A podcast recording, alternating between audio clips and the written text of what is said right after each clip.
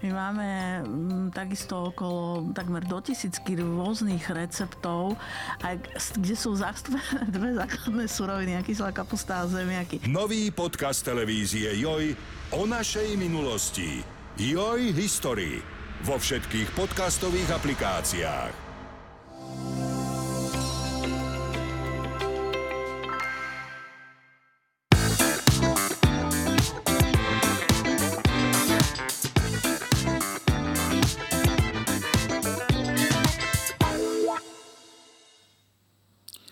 Dobrý deň, volám sa Marcela Fuknová a sledujete alebo počúvate podcasty Joj zdravie.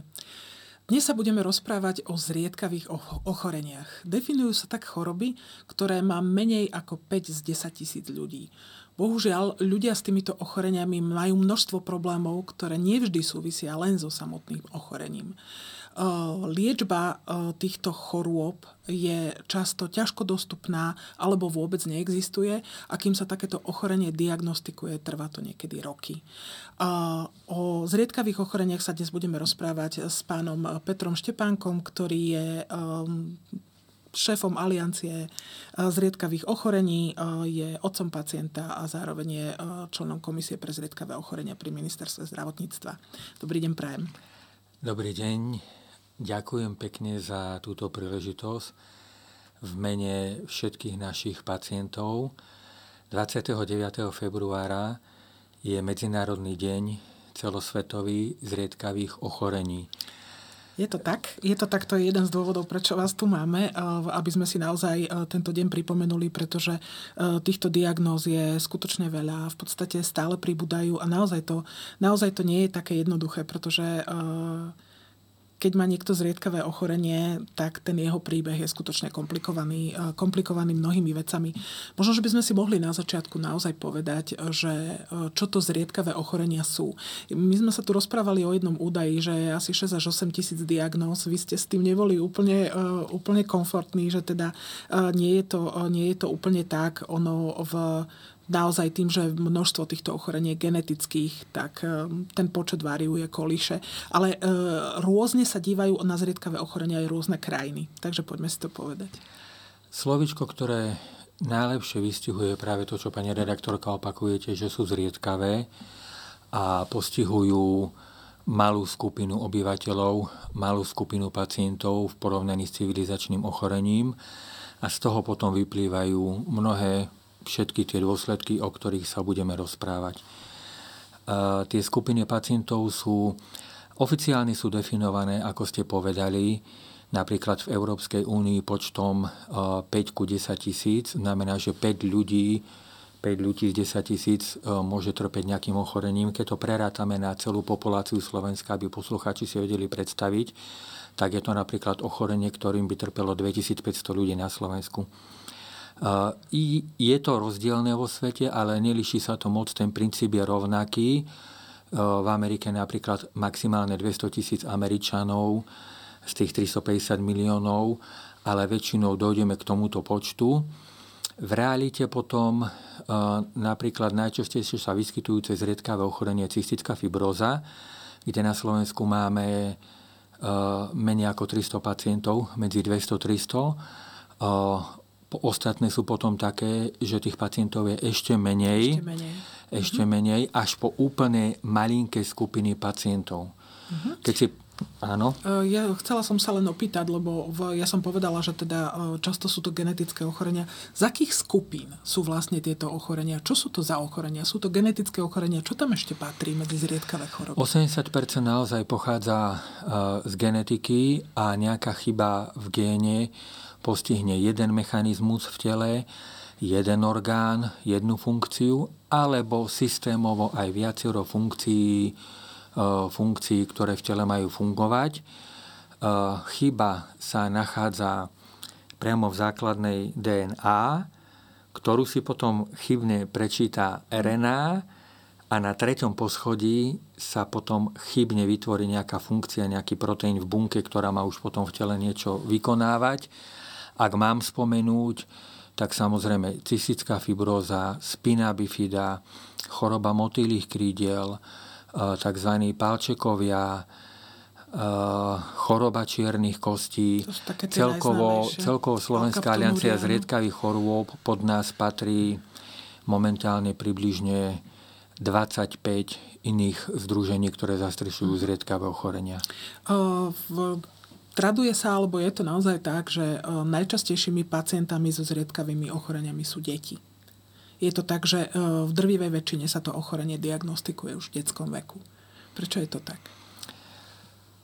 Uh, ostal som troška váhať, je to rozdielne, lebo tu je veľa aspektov. Ono, keď je genetické, tak sa ťahá celým, uh, celým životom pacienta a líšia sa tie ochorenia v tom, do akej miery ich už poznáme alebo nepoznáme, či sú zaradené do screeningu alebo nie sú zaradené do screeningu. Aj v rámci zriedkavých ochorení sú ochorené tzv. viac prevalentné a menej prevalentné. Dlhšie známe a, kratšie známe a tiež tým možno, ako sa dá potláčať progresia a priebeh ochorenia a či pacienti naozaj ostanú detičky, deti, alebo sa dostanú do vyššieho veku ale máme aj ochorenia, ktoré sa prejavia až vo vyššom mhm. veku. Myslela som ale naozaj na čas diagnostiky toho ochorenia, lebo skutočne aspoň teda podľa toho, čo uh, hovorila pani doktorka Foltánová, keď tu s nami minule bola, že naozaj najčastejšie sa tieto ochorenia diagnostikujú v detskom veku. Ale stáva Áno. sa skutočne, stáva sa skutočne, že aj naozaj niekomu dospelému uh, diagnostiku zriedkavé ochorenie, porfíria sa napríklad niekedy diagnostikuje. Áno, sú ľudia, ktorí veľkú časť života nevedia. Vďaka pokroku vedia medicíny od objavenia štruktúry DNA po dokončenia analýzy genómu je poznanie stále väčšie a dokáže sa zachytávať ochorenie v ranom veku, dokonca opakujem, je súčasťou screeningu a podľa toho sa už potom dá pacient pocítiť. Áno, vlastne teraz? áno, snažíme sa rozširovať počet ochorení, ktoré sa dokážu zaradiť do screeningu, aby pacient bol zachytený čo najskôr. Metóda a dost... suchej kvapky krvi. Veľmi... A dostal sa aspoň k tomu, mm-hmm. k tomu uh, zriedkavé ochorenia majú ďalšie spoločné prvky napríklad v tom, že sú závažné. Mm-hmm. Dopad je drastický. Sú progresívne, veľmi zhoršujú kvalitu života, uh, skracujú, majú veľmi silný dopad na rodinu, psychicky, ekonomicky, sociálny, keď jeden partner často prestáva pracovať, ale aj v tom, že nie je veľká časť má svoju liečbu napriek všetkým mm-hmm. zaujímavým veciam, ktoré si povieme. Vyplýva to práve z tej genetickej povahy, ale tento screening a skore zachytenie pacienta je dôležitým aspektom, že sa dostáva včas aspoň na tú symptomatickú liečbu, mm-hmm. ale do tej starostlivosti, čo mu už vie patriť. A chvála Bohu, v niektorých prípadoch zriedkavých ochorení už aj na príčinu liečbu, na moderné nové technológie a terapie, ktoré mm. dokázala veda a medicína vytvoriť a priniesť. Ja by som ešte ale spomenula aj tých ľudí, ktorí sú naozaj v tomto zmysle menej šťastní. Diagnostika trvá niekedy skutočne 10 ročia alebo dokonca aj dlhšie v, sú ľudia, ktorí majú, ktorí majú ochorenia, kde naozaj aj k tej diagnóze je dlhá cesta, nie len k tej Je, liečbe. máte pravdu, pani redaktorka. E, vždy sa vrátime k tomu slovičku zriedkavé. Sú to tak individuálne príbehy, že to slovičko ich strašne veľmi pekne vystihuje. A aj v tých najviac sa vyskytujúcich zriedkavých ochoreniach prakticky není model, není kópia správania, není rodina, ktorá by žila rovnakým spôsobom, ktorá dospela k diagnostike v rovnakom čase. Je to ako keby, že každý má svoj áno, príbeh. Naozaj sú to naozaj. zriedkavé, mhm. vzácne príbehy, vzácne ojedinelé príbehy ľudí, ktorí zvládajú zriedkavé ochorenie až po získavanie informácií, keď si to porovnáte napríklad s tým, že niekto trpí cukrovkou, diabetes, tak proste je tu... Je to množstvo ľudí oproti tomu skutočne. Áno, od informácií, ako postupovať mm-hmm. postupy, tak tu je presný opak. Tie životné osudy sú vyslovene zriedkavé od momentu, mm-hmm. kedy, ako sa mu podarilo mm-hmm. diagnostikovať sa, ako sa s tým vyrovnal, ako je priebeh okorenia, čo všetko zvládne ten pacient, ako sa zaradí do života, ako to znáša rodina. Sú, Vy... sú zriedkaví, sú vzácni. Vy ste, e, vy ste otcom chlapca, ano. mladého muža e, s cystickou fibrozou, ktorá, ako ste povedali, patrí medzi najčastejšie zriedkavé ano. ochorenia. E, je tam, ten, je tam ten výskyt pomerne vysoký. Neviem, koľko on má rokov, predpokladám, že okolo 20. Syn má 20 rokov uh-huh. a O, áno, prerušil som Chcela vás. som sa totiž to opýtať, že sa. možno, že keby ste porovnali tie liečebné možnosti, diagnostické možnosti v tom čase a teraz po tých 20 rokoch, e, kam tá medicína pokročila, kam sa dostala. Je to tak, že venuje sa tým zriedkavým ochoreniam dostatočná pozornosť tej medicíne, možno, že naozaj z tohto vášho príbehu a z vášho pozorovania ako rodiča? A náš príbeh je krásnym príkladom, lebo v tejto jednej otázke sú zahrnuté aspekty, vlastne, ktoré prechádzajú celou planetou. V momente, kedy sa syn narodil, sme nemohli snívať o tom, že dostane liečbu, ktorú teraz má. Nedalo, mm. sa, to, nedalo sa to Predpokladať možno. ani očakávať. Mm-hmm. Ale zároveň e, to zapadá do súvislosti, ktoré sa na planete odohrávajú.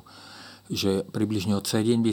rokov po roky 2000 až teraz sa začali objavovať politiky, ktoré majú podporiť. Hlavná filozofia, ktorú by som pekne zhrnul, je v tom, ak si potom rozoberieme niektoré z tých politik bližšie, aby sa aj takto malé skupiny pacientov mali šancu dostať k tomu, čo priniesie veda a medicína, bez ohľadu na to, že ich je málo. A v prípade cystickej fibrozy sa to stalo. Prišiel prielom na poviem to tak, ktorý rieši príčinu ochorenia, nielen symptómy a spomalenie progresie, ale zasa vďaka tomu, že je to najčastejšie sa vyskytujúce zriedkavé ochorenie, aj vďaka tomu, že tieto politiky vo svete začali vznikať. Takže záver je áno, to, čo žijú teraz pacienti s cystickou fibro, sa fibrozou, tí, ktorí majú liečbu, mm-hmm. pozor, lebo stále nie všetci nemajú. Lebo to, to je, je niečo, čo nikdy ochorenie. nezažili generácie našich mm-hmm. predkov, rodín. Je to niečo, čo nezažili naši lekári, ktorí sa tomu venujú 10 ročia, prvýkrát vidia zvrátenie progresie ochorenia. Je to niečo, čo vracia pacientov do života spôsobom plnohodnotným, skutočne ako platných členov spoločnosti. A je to niečo tiež, čo dáva dobrý príklad a nádej ostatným ochoreniam, že má zmysel. Má zmysel prinášať terapie, pokrok, veda, medicína, lebo sa to potom naozaj dokáže ukázať a prejaviť v živote pacienta Zaujímavým aspektom vývoja liekov na, na zriedkavé ochorenia je ten, že tieto prielomy vedy a medicíny, ktoré sa tu uplatnia, sa potom prenesú ďalej. Prenesú sa k onkologickým pacientom alebo k civilizačným mhm. ochoreniam. Postupy a metódy, ktoré sa tam objavia.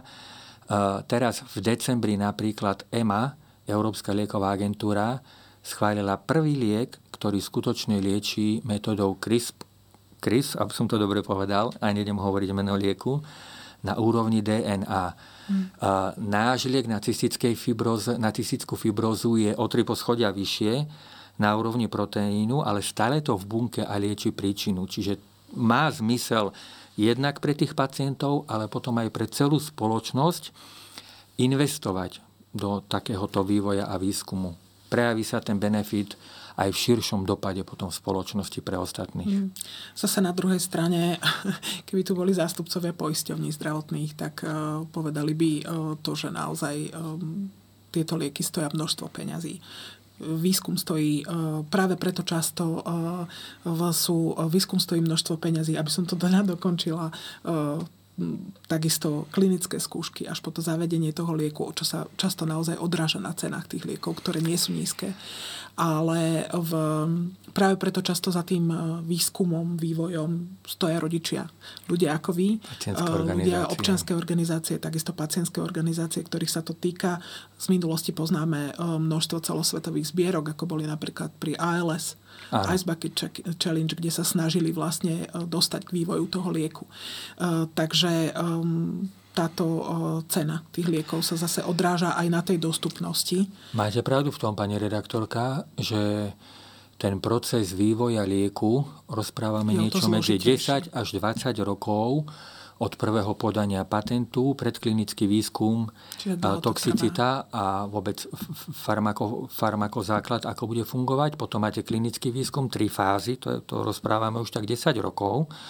Potom máte rok až x rokov podľa krajiny vôbec sa dostať k úhrade, dohode, uviezť ho na trh a 10 rokov vám trvá patent. A ten pomer je taký, že vyskúšate 10 tisíce molekúl, 10 tisíce molekúl a do konečnej realizácie v praxi sa potom dostane menej ako 5% Takže k tomu ale by som povedal, na to práve slúžia politiky vyspelého sveta, aby existovali mechanizmy, to je presne to, čo rozprávame, aby aj takto malé skupiny pacientov žili, aby ten vedecký pokrok nastal, aby sa zužitkoval inde.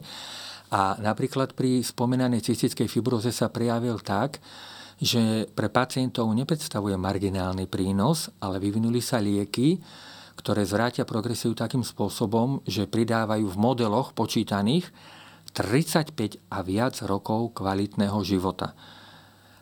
Celkovo vďaka politikám, ktoré sa realizujú od 70. rokov v Európskej únii, potom po roku 2000 a ďalej, vzniklo momentálne niečo okolo 100 tzv.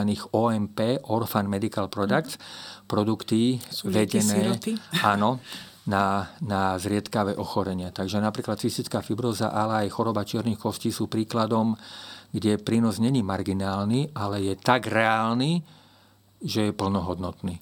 No, čo sa týka choroby čiernych kostí, Slovensko je jednou z krajín, kde je ten výskyt najvyšší, na najvyšší výskyt na svete. Ak mi ale Na dovolíte Kisuciach? ešte povedať, prosím, v tomto máte pravdu.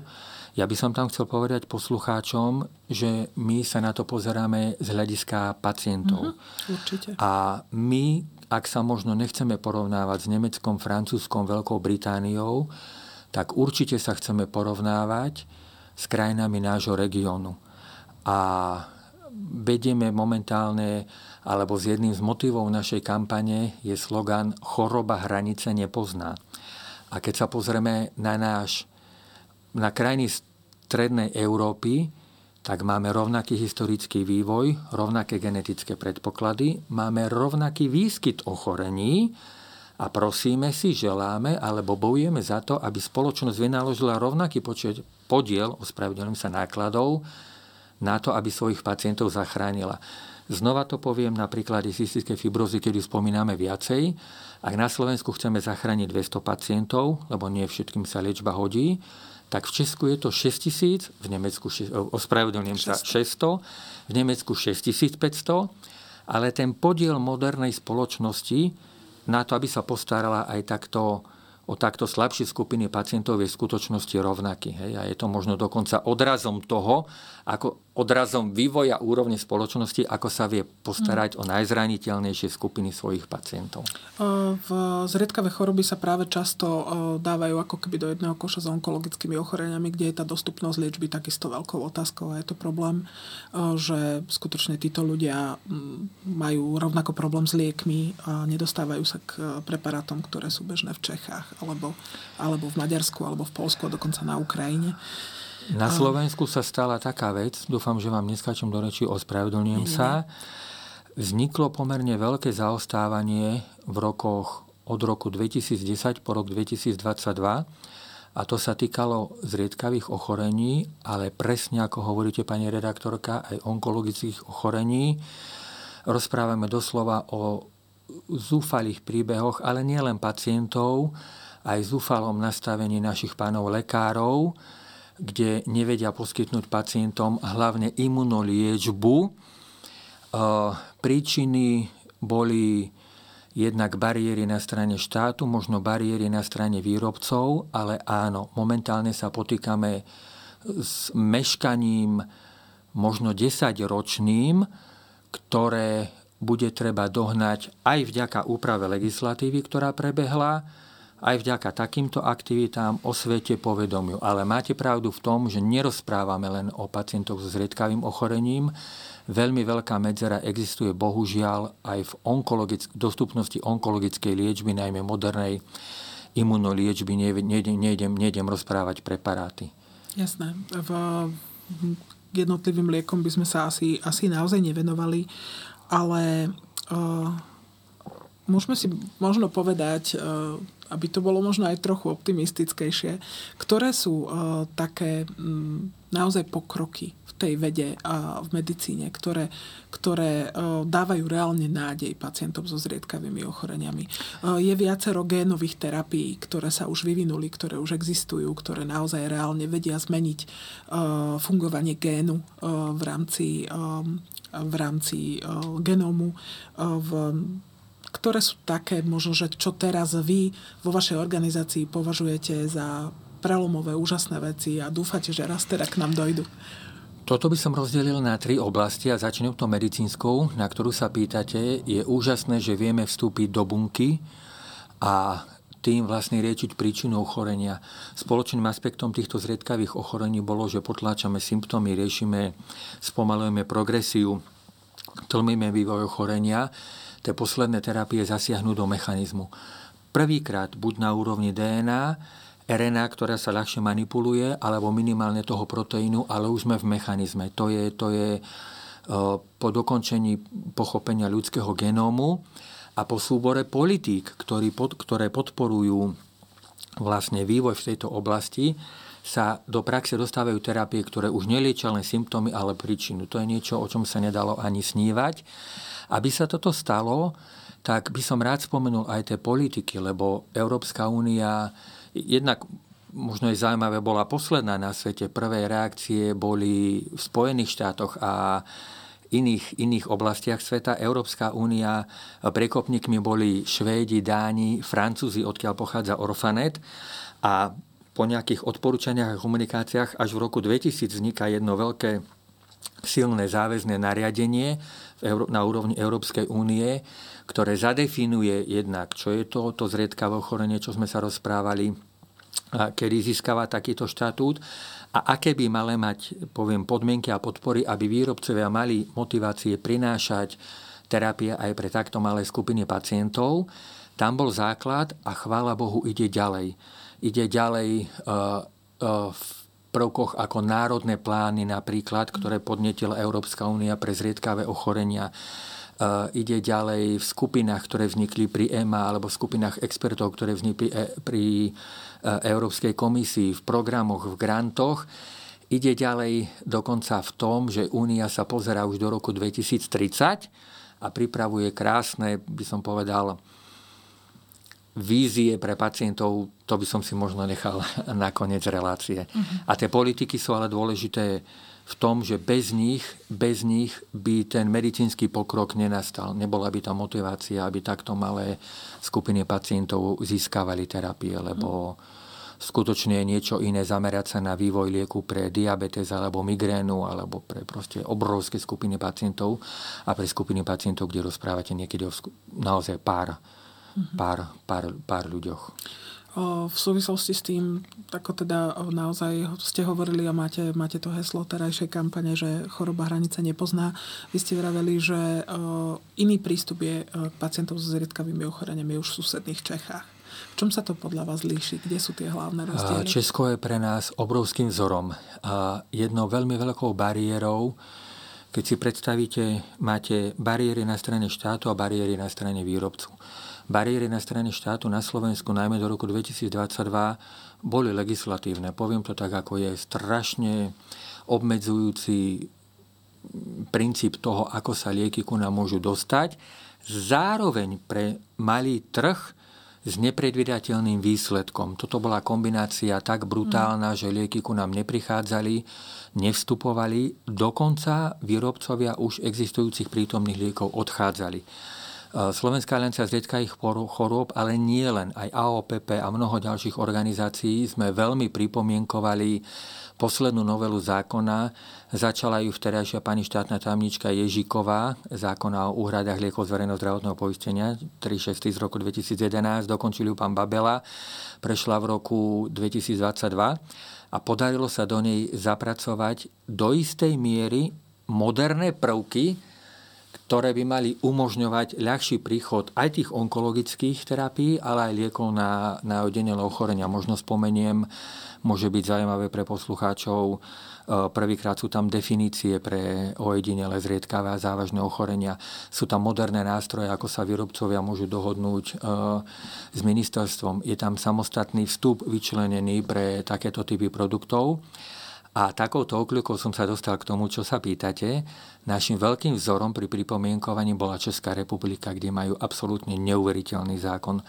zákon v tom, ako sa k ním, ešte poviem tak, tie ich podmienky sa prejavujú aj v reálnej dostupnosti. Mm. Slovensko v tom zaostávaní spadlo za všetky krajiny. Všetky krajiny v Európskej únii v niektorých kategóriách za Rumunsko, za Polsko, za Maďarsko v dostupnosti poslednom 10 ročí pod 40% kde Česká republika bola nad 90% Ich poisťovne, ich odborníci, ich ministerstva, ich lekári, ich pacientské organizácie e, pracujú s výrobcami, podielajú sa na štúdiách, majú ústretovú legislatívu. V Českom zákone sa nachádzajú e, také veci, že zohľadňuje sa dopad na možnosť ovplyvniť ochorenie, či, existuje, či je to nenaplnená medicínska potreba, celospoločenský dopad na možnosť ovplyvniť ochorenie, život pacienta, sú zastúpené pacientské organizácie.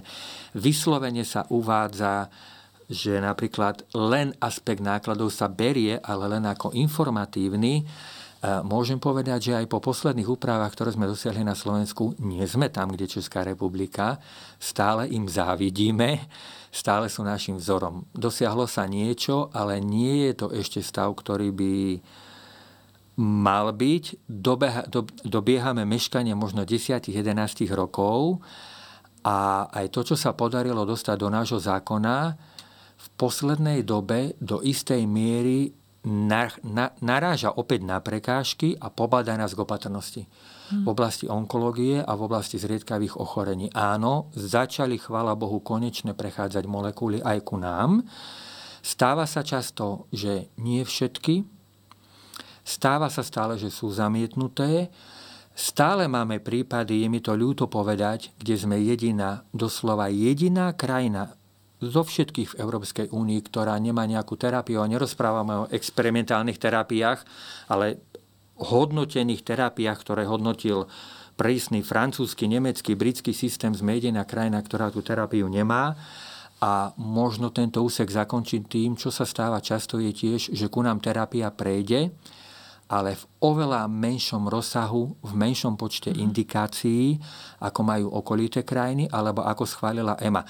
Je to príklad onkologických liekov, imun, imun, imunoterapie, ale napríklad aj naša cystická fibroza má momentálne, chvala Bohu, zachraňujeme čas pacientov, ale máme čas pacientov, ktorí liečbu nemajú ako jediní v Európe a my ich zachraňujeme svojpomocne, zbierkami, predajom majetku. To znamená, že keby tí pacienti e, žili v inej krajine Európskej únie, tak s ich ochorením a s ich mutáciou by tú liečbu dostali a u nás na ňu nemajú nárok, pretože jednoducho tá indikácia medzi nespadá medzi tie schválené. Zastupujem Slovenskú alianciu zriedkavých chorôb a pacientov a v zdravotníctve je veľa subjektov. Je tam veľa subjektov. Sú tam laboratória, sú tam placovia, je tam výskum, vývoj, zástupcovia, nemocnice, je tam proste... No a my zastupujeme pacientov, tak sa nehambím povedať, áno, my chceme terapie, chceme, prosím pekne, terapie pre našich pacientov, ktoré sú overené, účinné a bežne dostupné v okolitých krajinách, presne ako ste povedali. Za toto bojujeme, za našich pacientov, tieto si prosíme mať minimálne v tej miere, ako ich majú ostatné krajiny eh, strednej Európy, keď tak poviem. Nemusíme sa porovnávať s tým najvyspelejším svetom, ale to, čo majú naši... Keby sa pacient narodil doslova pár kilometrov ľubovoľným smerom, tak veľmi si prosíme tieto terapie ku nám dostávať a za to bojujeme. Tak by tú, by tú terapiu dostal. Stáva sa však aj to, ako bol teraz medializovaný prípad eh, tých palčekov, eh, detí z vlastne s achondropláziou, myslím, že tak sa volá to ochorenie, v, teda s tým zníženým naozaj rastom a v rastom kosti a tak Palčekovia. ďalej. Palčekovia. Kde my v podstate nemáme výrobcu, lebo ten výrobca nebol ochotný za tých podmienok, ktoré teda boli prísť na Slovensko. V, ako sa dá možno takýmto veciam predchádzať, alebo ako sa dajú riešiť? Existujú bariéry na strane štátu, a existujú bariéry na strane výrobcu a máte úplnú pravdu. Každá z našich diagnóz sa s tým stretla. Kým sme dospeli k tomu, že bojujeme na strane štátnych inštitúcií za našich pacientov, častokrát prejdú roky, keď sa bojuje na strane výrobcu, na strane, nazvem to áno, aby výrobca vôbec poznal, kde je Slovensko.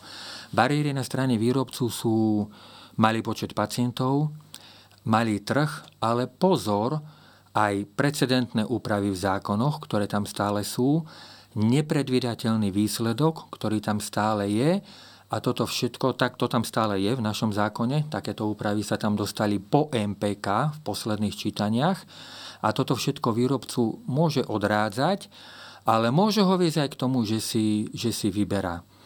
Poviem teraz jednu našu veľkú víziu, ale aj Európska únia už pracuje na krokoch a to je jednotný vstup liekov na európsky trh. Toto je konečná vízia.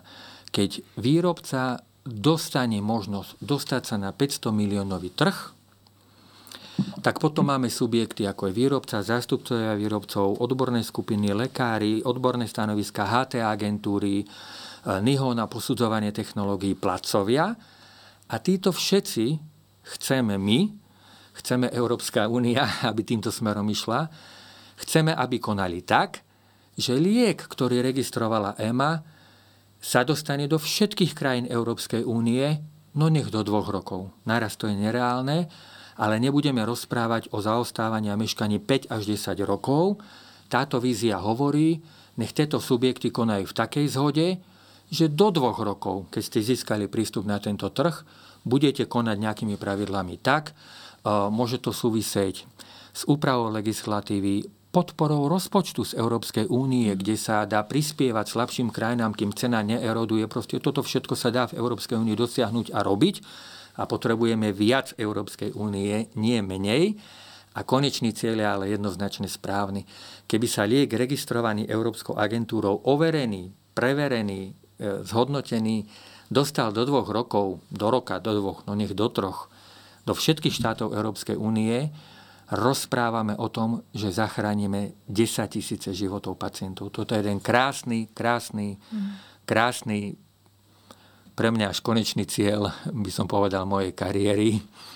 Ale dovolte mi ešte zopakovať, aj na úrovni Európskej únie už začínajú vznikať politiky, ktoré majú viesť týmto smerom no nech do roku 2030 mm. a budeme radi, keď sa tohto dožije čo najviac našich pacientov, lebo to by odstranilo presne také prípady, ako ste povedali, že možno aj ten výrobca zvažuje, že si vyberá, že si dá nejaké poradie priorít a ekonomických záujmov podľa najviac bonitných krajín a nám sa naozaj často stáva, že príde terapia.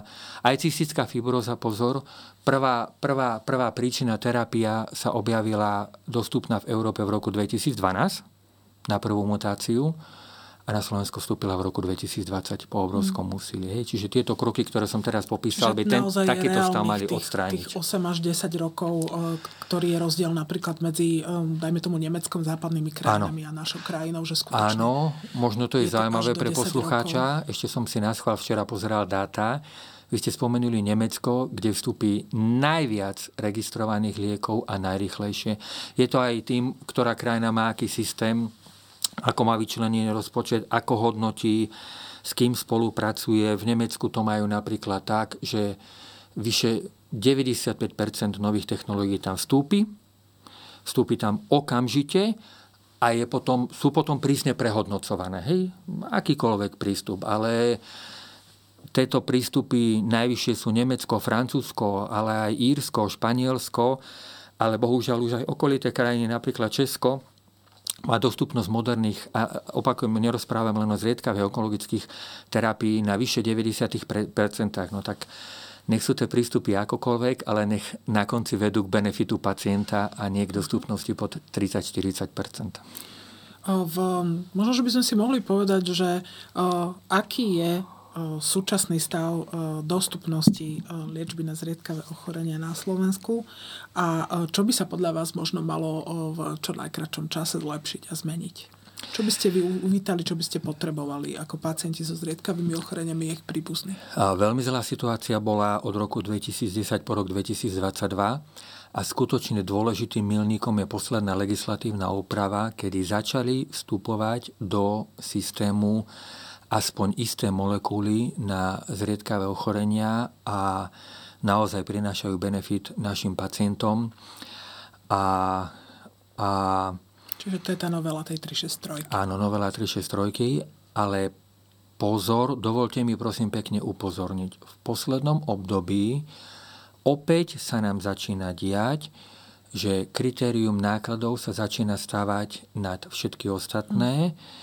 Zároveň v tom istom zákone je napísané, že poisťovne nesmú preplácať výnimky, bohužiaľ to musím povedať, ako to je, a podiel e, prostriedkov, ktoré môžu vynaložiť na výnimky, síce s odkladom, ale bude klesať.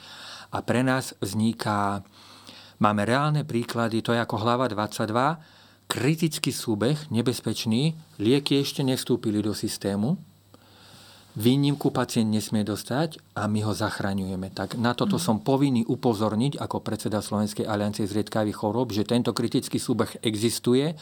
Napriek tomu, že štátne inštitúcie to popierajú, nie existuje. Máme desiatky takýchto prípadov na stole.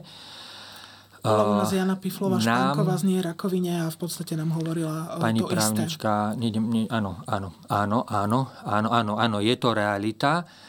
Uh, nám by pomohlo dodržiavanie litery zákona, kde lieky na zriedkavé ochorenia majú samostatný vstup, ako majú byť posudzované.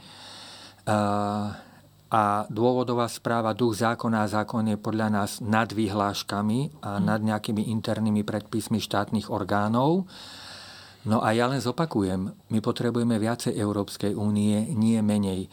Európska únia toto veľmi dobre chápe a napríklad prebieha iniciatíva, kde vznikajú referenčné centrá, kde prepájajú národné inštitúcie. Chápe, Európska únia doslova chápe, že posudzovanie nákladov, to čo hovoríme, brzdí príchod terapii k pacientom a k tomu pripravuje ďalšie novelizácie, novelizáciu toho základného nariadenia, ďalšie projekty až tento konečný cieľ.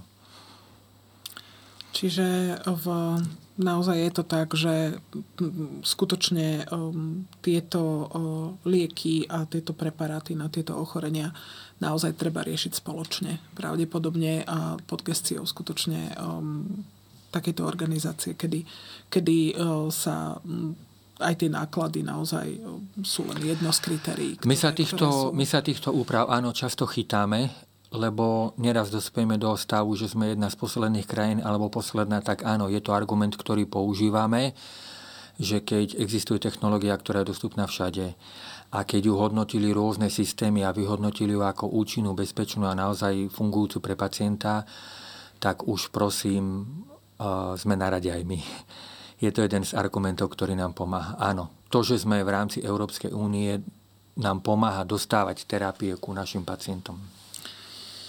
Tak ja vám želám, aby to tak skutočne bolo a aby sa aj tí naši pacienti so zriedkavými ochoreniami v podstate z chvosta tých európskych krajín možno naozaj, že prebojovali vyššie, aby sa k tým liekom, ktoré im pomáhajú a ktorí oni potrebujú e, pre svoje skvalitnenie svojho života a preto, aby mohli žiť tak, ako e, tak Možno by som doplnil, nedávny pán minister Pálkovič naozaj mal pravdu, že to mhm. vzniklo zaostávanie 10 rokov, ktoré sa nedá dohnať hneď, ale dovolte mi aj povzbudiť všetky inštitúcie a zainteresované orgány. E, zás len spomeniem tú cystitku fibrozu, ale sú to aj iné ochorenia. Tí pacienti, ktorí sa dostali k liečbe, sa zaraďujú do života, ale že neuveriteľným spôsobom plnohodnotným. Oni študujú, idú na vysokú školu, máme ľudí, čo zakladajú firmy, píšu knihy, sú to maliari, sú to muzikanti, sú to grafici, fotografi, marketéri, prekonávajú veci, ktoré si my, zdraví spolobčania, nevieme ani predstaviť a ich miera zarputilosti, talentu, keď dostanú to, čo tá veda priniesla, ich vrátiť do spoločnosti, to sa, ja by som to nazval aj viac ako plnohodnotným. Takže nebojte sa, prosím, oplatí sa to, vracia nás to do života, sme vďační, zažívame potom krásne, plnohodnotné príbehy. Oplatí sa vrácať našich pacientov do života a prinášať im terapie. Tak to naozaj, naozaj všetkých ľudí, pokiaľ sa to dá, pokiaľ je to v rámci tej medicíny možné. Ďakujem vám za návštevu, pán Štepanek, a teším sa niekedy na budúce. Ďakujem tiež. Ešte raz spomeniem, že ste nám dovolili medializáciu pri príležitosti Medzinárodného dňa zriedkavých chorôb, ktorý tentokrát je ešte zriedkavejší, lebo je 29. februára.